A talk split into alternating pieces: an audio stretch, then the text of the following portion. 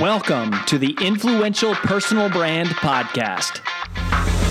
This is the place where you'll learn cutting edge personal brand strategies from today's most recognizable influencers. We're going to teach you how to build a rock solid reputation and then how to turn that reputation into revenue.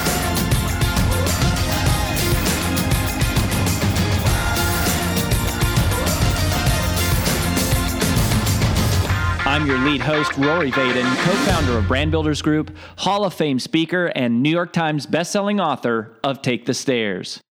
There are certain people in my life that I just feel honored to be associated with, just lucky to know. And Michael Hyatt is certainly one of those people I happened to speak at an event on a cruise ship, and he was trapped there with me um, for six days, and he couldn't get away. And I managed to get to know him and build a little relationship. That was several years ago, and I certainly consider him a mentor. If you if you haven't heard of him, uh, I don't really know how you could be in the personal branding space and not know who he is. But he's the former CEO of Thomas Nelson. Um, he's the New York Times, Wall Street Journal, USA Today bestselling author of several books uh, one of which was Platform, which made a huge personal impact in me and my direction.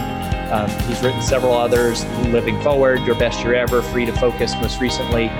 Um, he is both a tremendous personal brand, but also a real leader. You know, he scaled a, a company, $250 million publishing company with 700 employees as Thomas Nelson uh, the Michael Hyatt team, like their company now, is one of the Inc. five is on the Inc. 5000 list.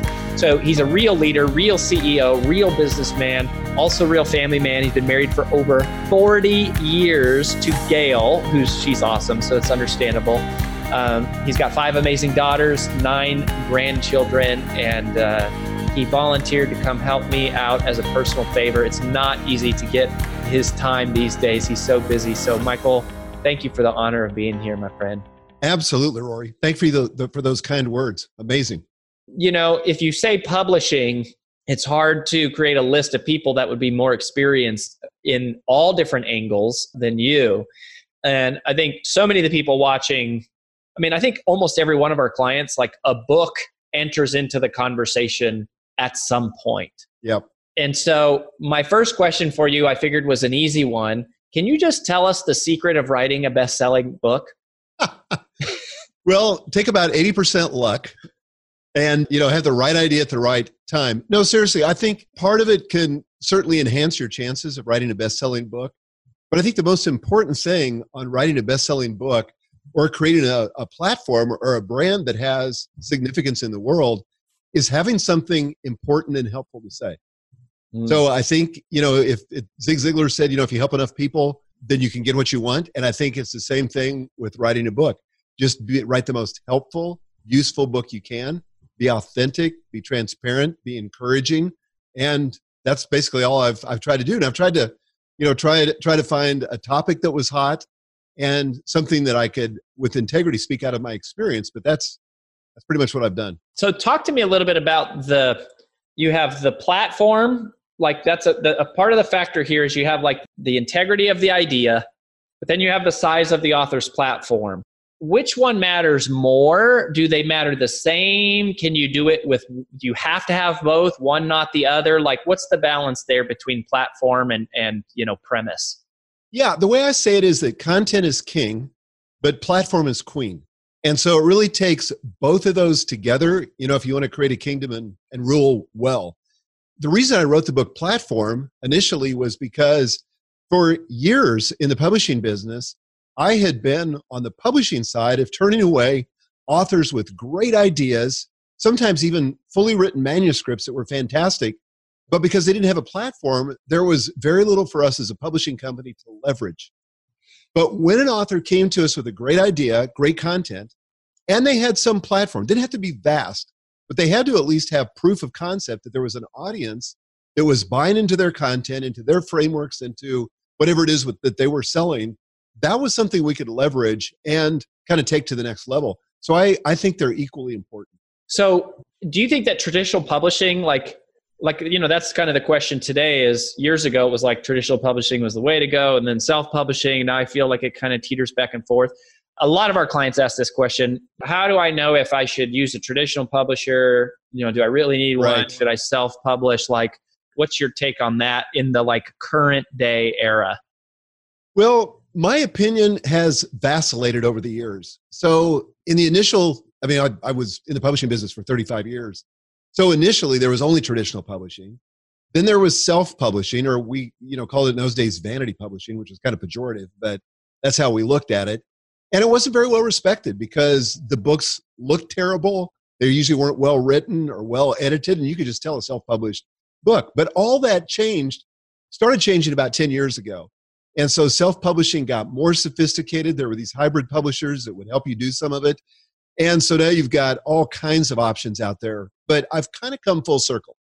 So here's my theory right now. If you want to write a book just to credential yourself and there's no better way to credential yourself or to get authority in a space than to write a book. I personally think it's more important than a PhD.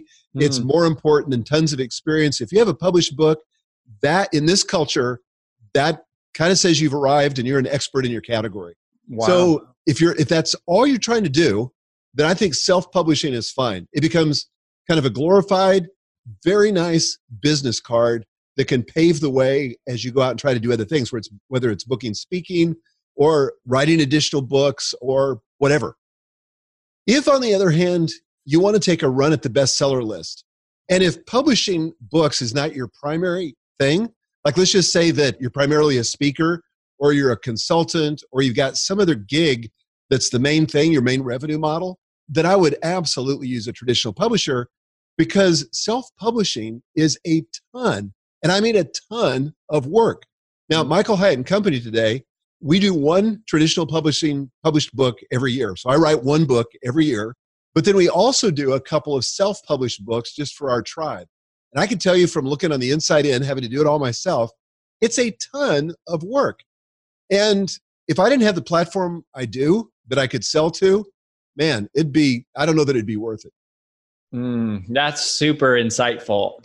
So on the business model question, so that's a good one. That's another thing I wanted to ask you about is of all my friends and colleagues, I think you've tried more business models than anyone. Um, I think, you know, you've done live events, you've done speaking, you've done consulting, you've done coaching, you've had memberships, you've done video courses, you've done affiliate launches, like you, you've done online summits like this is there a favorite business model that you have? Or you know i, think a lot of people kind of it's like oh masterminds is the thing or no a membership is the thing or really it should be you know video courses are where it's at. Can you just give us like maybe some of the highs and lows of each of those and maybe like the ones you like? Or or maybe what were some of the most surprising things you learned from the various different business models that you've you've tried? Well you know i never really thought of myself as having tried so many but but you're right. And and frankly a lot of them haven't worked so I've done I've done stuff that's worked and stuff that hasn't worked. But one of the things I've always tried to cultivate is sort of an experimental mindset. Mm-hmm. So whenever I approach anything, a business launch or whatever, I approach it as an experiment. You know, hey, let's just try it and see if it works. Like one of my colossal failures is that after we launched Best Year Ever, five days to your best year ever, that was a huge success. We had like 35,000 people go through that course over five years, and it was a big revenue engine for our company. So we said, hey, let's create best year ever for leaders because we thought leaders are going to eat this up. So I literally recorded all the videos and they were killer. You know, I, I was even impressed with them. I thought these are amazing. we built a beautiful sales page. And so we got, you know, all the emails written, everything. We launched it and it was crickets. We literally, in the first 20 hours, 24 hours after the launch, we had one order Wow. I'm, I'm, like pulling my hair out. I said, I said to my team, what's wrong with the tech? This has got to be a technological failure. There's no way that we could just get one order. We could have come up with that if we had a strategy. And sure enough, that was it. Nobody wanted the course. So we try stuff, and the stuff that works you hear about, the stuff that doesn't work, you know, we don't typically publicize that. so you don't hear about that. But I, I would say that one business model that I've had that I've believed in for a long time is multiple streams of income. You know, whatever horse you're on right now, eventually probably is gonna you're gonna reach a, a saturation point or you're gonna it's you're gonna get all the low hanging fruit, and then it's gonna get more expensive and more difficult. And so we've just tried to be in a lot of different things, kind of all in the same vertical space now in the goal setting and productivity space. But part of the reason I'm kind of rambling here, so stop me. But one of the things we've we've realized is that kind of when the market's zigging, we want to zag. So we got into online courses, I think, pretty early. We certainly weren't the first, but we were among the first people that got into online courses. And that was huge. And it was ginormous margins. Well, then all of a sudden, people started doing courses on courses, you know, how to create courses. And then everybody, their brother, created online courses. And the market was very dense, very saturated.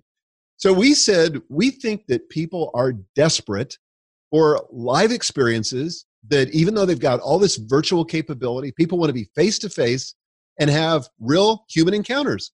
So we started our live events and that went crazy. Then we created our paper planners, the full focus planner. And that hmm, thing yeah. has been a I forgot about that one. I didn't mention there, there, was that one, and then also you had you know the book like the box. You were shipping boxes for a while. Like, yeah, yeah. So yeah, so we have these. Yeah, so the so the planner business is actually our biggest business. That's like, you know, almost an eight figure business now, wow. all by itself. And the cool thing about that is it doesn't really depend so much on my brand. So it's it's kind of got some autonomy and independence. But again, you know, everybody was saying, in fact, people still say to me on Facebook, they say, Hey, we got digital task management. We got digital calendars. Why do we need a paper planner? Well, as it turns out, people are very distracted in the digital environment. The thing the paper planner does is give them focus. So again, just kind of multiple streams of income and how can we best serve our audience? What does our audience need and how can we best serve them? Yeah, I love that experimental approach and and uh, I mean you just you certainly have to be like willing to willing to, you know, lose some money here and there in the spirit of like learning it out, lose some hours. I'll tell you another thing too. You have to be willing to kill stuff when it needs to die. I mean, mm-hmm. in my mm-hmm. view, everything has a season. But I, will tell you a funny story. So we had all these brands, you know, Best Year Ever, Free to Focus, Full Focus Planner, Leader Box, all this stuff. So last December, we were all sitting in a strategic planning meeting, and we brought in an outside consultant. And so he asked us this question that ultimately rocked our world. He said, "Could you explain to me the customer journey? Where do people start with you, and then what's the first step where do they go from there and how they go all the way through your you know your product suite and we kind of all looked at each other and we said we don't know. We don't have a clue. You know here's some ways you could get into it but we we don't really know.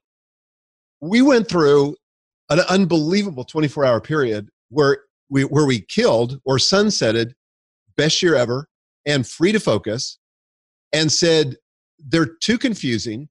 And so we mapped out a customer journey but we had to be willing to it's, it's kind of like cleaning your closet you know if you want new clothes sometimes the first thing you have to do is get rid of the old clothes. And yeah. so we had to clear out the old to make room for the new. And that i think as a business owner a lot of times that takes courage because those were represented multi-million dollar businesses. But we also realized that we couldn't go to the next level unless we were real willing to kind of retire those to make room for the new things. Yeah that's, that's like killing the sacred cows kind of a thing. Yeah. It's not easy. It's especially like you have so much invested into those you know just to just kind of go okay we're done with that we're going to move on like not an easy decision i i can imagine it's not and it's i think one of the values of having a team is you know to have other smart people in the room and people with wisdom that can kind of check and keep me from doing frankly as a business owner something impulsive but we can kind of check one another and and ask if that's the best course and kind of scenario uh, play it and, and make sure it's going to work. All right. So I apologize for bouncing around uh, on all these different topics, although I'm not really sorry. But um, sorry, not. one of the other things I wanted to ask you about is paid traffic versus organic traffic. Yep. You have built a huge platform, and your community is so loyal. How much, you know, is it like, should it be all organic? Is a real audience one that is built organic? You know is it pay just like hey you gotta you gotta pay the money to get in front of eyeballs? Like what's the balance of paid versus organic?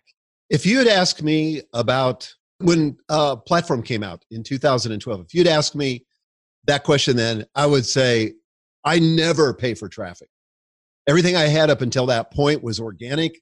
I had built it from 2004 when I started to blog, and I had about a you know like 100,000 unique visitors at that time on my blog, and I thought you know that's that's enough, you know, and I had a mailing list of about the same size of about 100,000. I thought that's enough, and and frankly, it would have been, but in today's environment, particularly when social media is really restricting the access that you get to for free, I, I don't think it could be done without paid.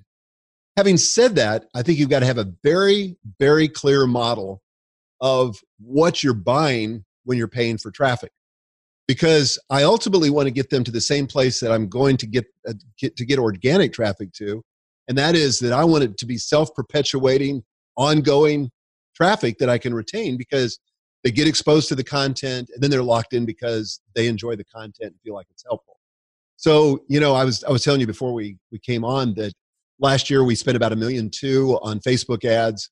And believe me, we watched the return on investment like that. I wouldn't be spending that kind of money, you know, if I wasn't getting a huge return on that investment. But it's totally worth it. So you just got to be you got to be smart about it.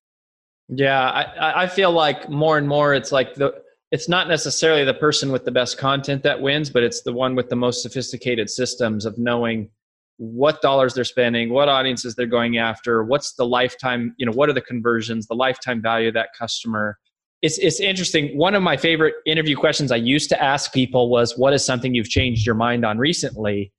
And it seems like both this and the traditional self-publishing, it seems like you kind of have teetered a little bit. So that's it's interesting to see that perspective. Yeah, I I really believe in paid advertising now, and just you know just to quickly kind of outline our strategy, I'm happy to share it. Typically, we run ads for free opt-ins. You know, it's usually an assessment or an ebook or a summit like this. Assessments have been very very good uh, for us because people seem to have unbelievable curiosity to find out more about themselves. It's their favorite topic, right? So we offer a lot of assessments. And in those assess- assessments, we typically try to convert them after the assessment to a webinar. And a webinar is when I can begin to have a relationship with somebody where they get to kind of sample the brew. So for an hour on my webinars, I typically give them good, solid content. And then I pivot, and it depends on the product. We're either pivoting, trying to close to a discovery call, like our high end coaching programs, or we're actually trying to sell the product. So we've, we've done both of those very successfully so that's that's how we think of paid ad, paid advertising. We want to we want to kind of just slowly escalate it to where people get more involved with us after they try that free thing and have a good experience. Yeah, and what what would you consider, you know, like on that kind of a thing, like on a webinar, you know, if it was like a free call, what kind of percentages would somebody roughly estimate to go if I'm doing a good if I have a great webinar and a good clear process for like inviting a free call, like 10%, 5%, 20%? Like, yeah, I would say that for us, it usually runs 10% would be on the low side, you know, especially for a free call, but up to 35, sometimes 50%. But we usually offer something on that, you know, we call them a discovery call, but people are wise to that. You know, people don't want to just call to get sold. So there has to be the promise of something else.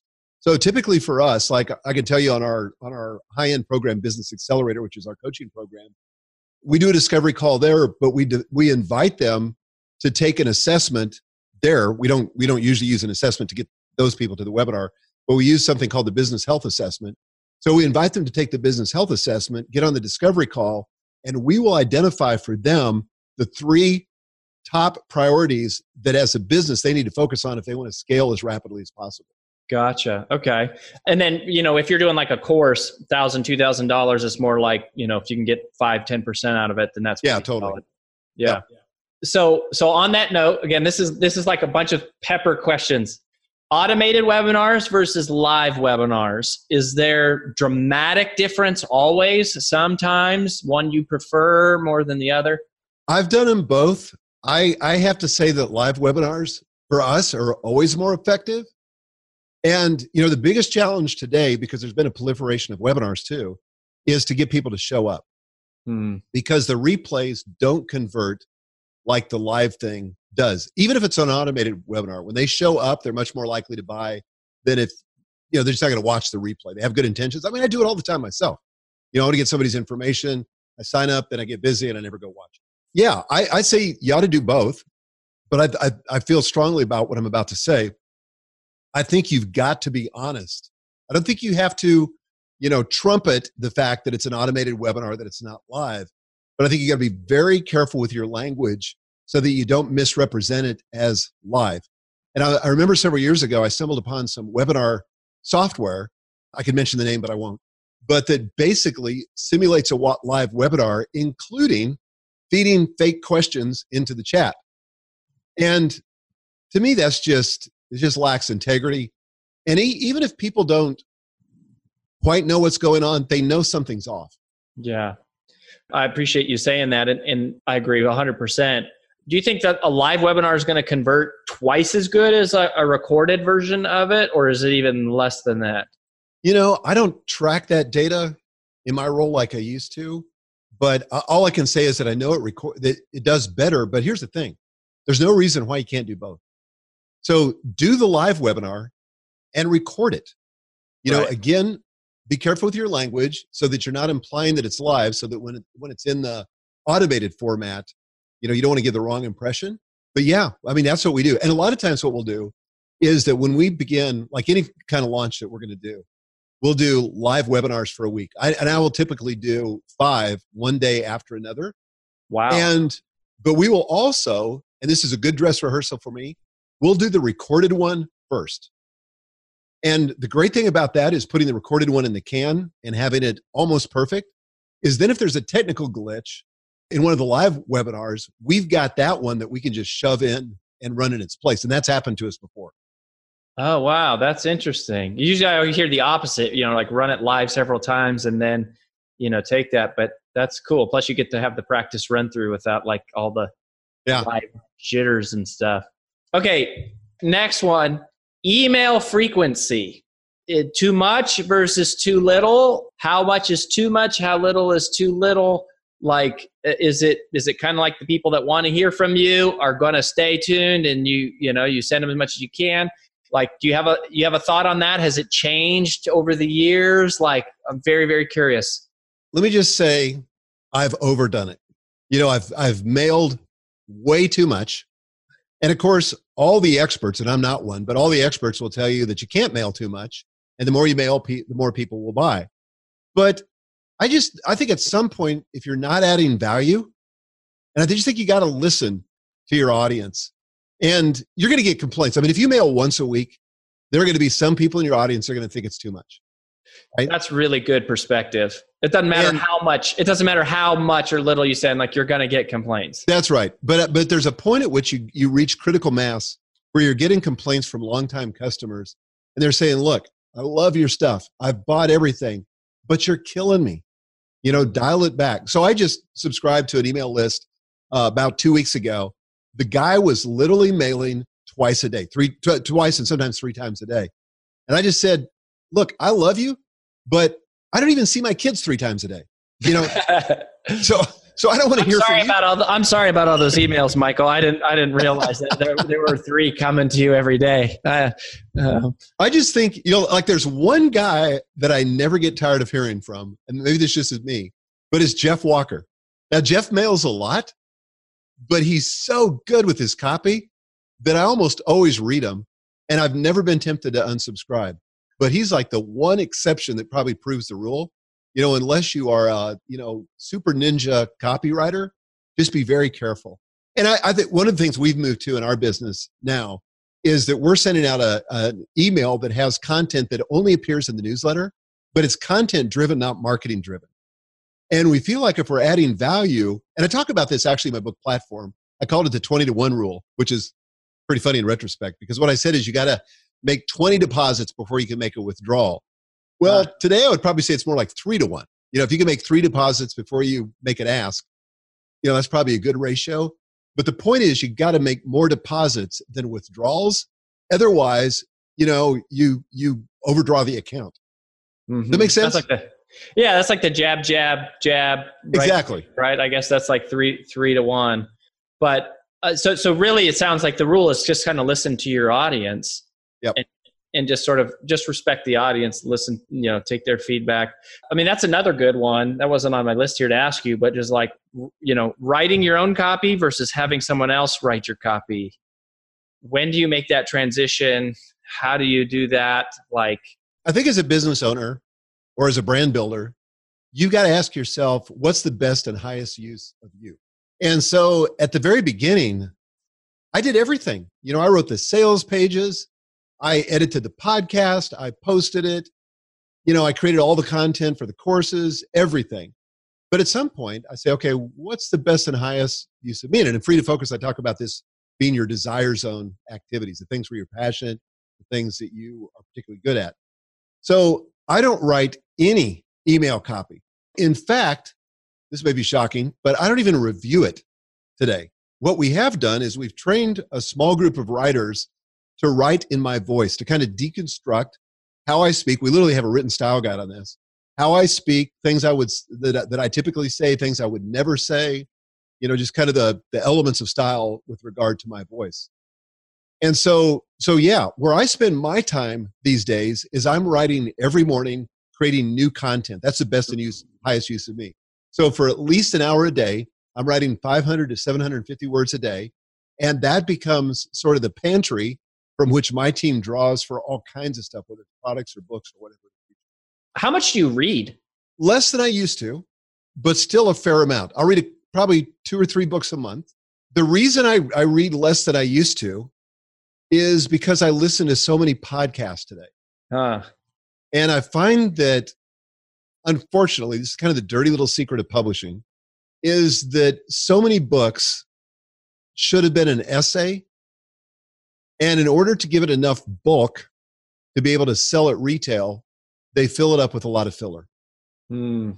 And so the thing I like about podcasts, not all podcasts, there's like some of the most popular podcasts make me crazy because they take forever to get to the point. They just talk and talk and talk and talk and they ramble and there's no takeaway. But having said that, I generally can get out of a podcast content that really rocks my world much faster than I than I can most books. Now there's definitely some exceptions to that.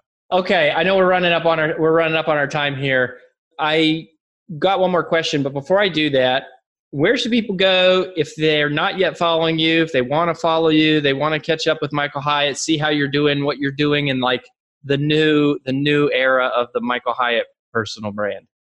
Yeah well you can find everything at michaelhyatt.com and if you scroll all the way to the bottom of the page you'll find all of our other brands. So there's everything from our store there to the full focus planner to the business accelerator program leader books which is our monthly book club for leaders.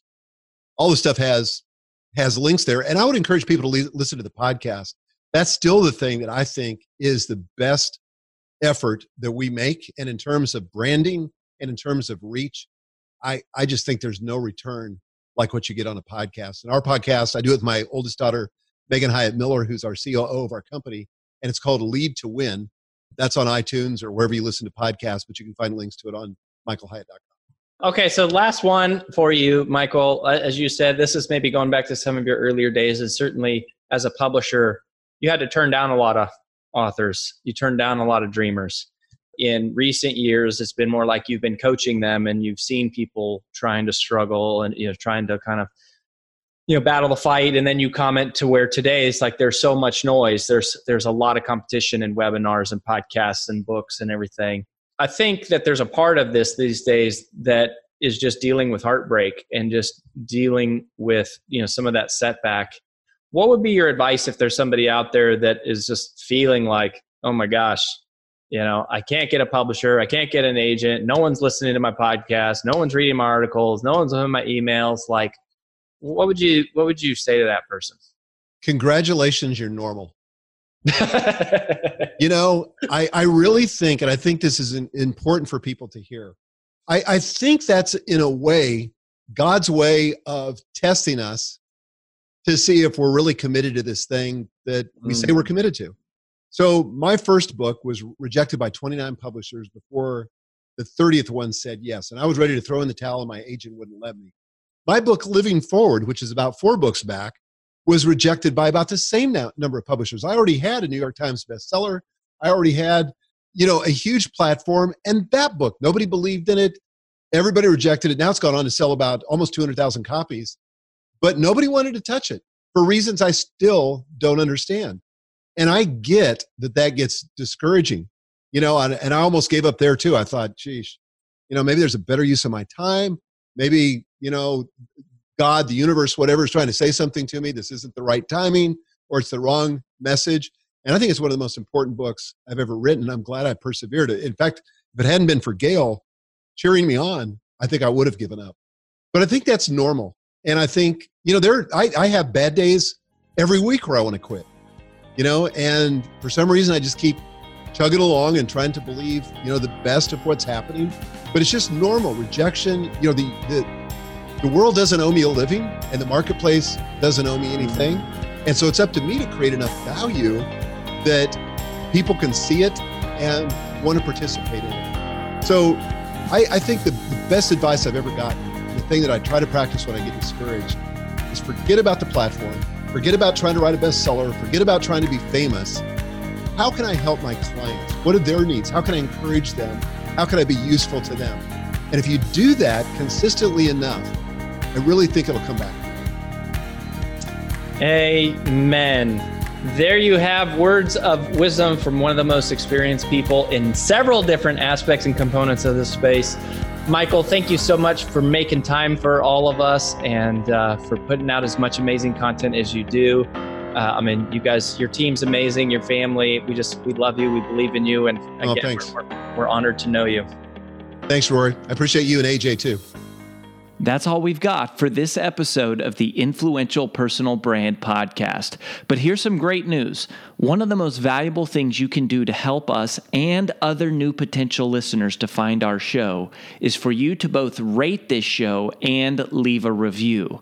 So, as a special bonus for you, if you leave us a comment in iTunes, Stitcher, or wherever you listen, take a screenshot of your review and email it to podcast at brandbuildersgroup.com. We will give you free 30 day access to 25 of our most popular interviews on video in your own private members only area. So go right now, rate us, review us, and then send a screenshot of it into podcast at brandbuildersgroup.com. And we'll get you set up with free access to our most popular video interviews all in one place. Also, just please share, share, share this podcast with anyone who you think might enjoy it. And until next time, remember that building a business isn't nearly as valuable as building a reputation.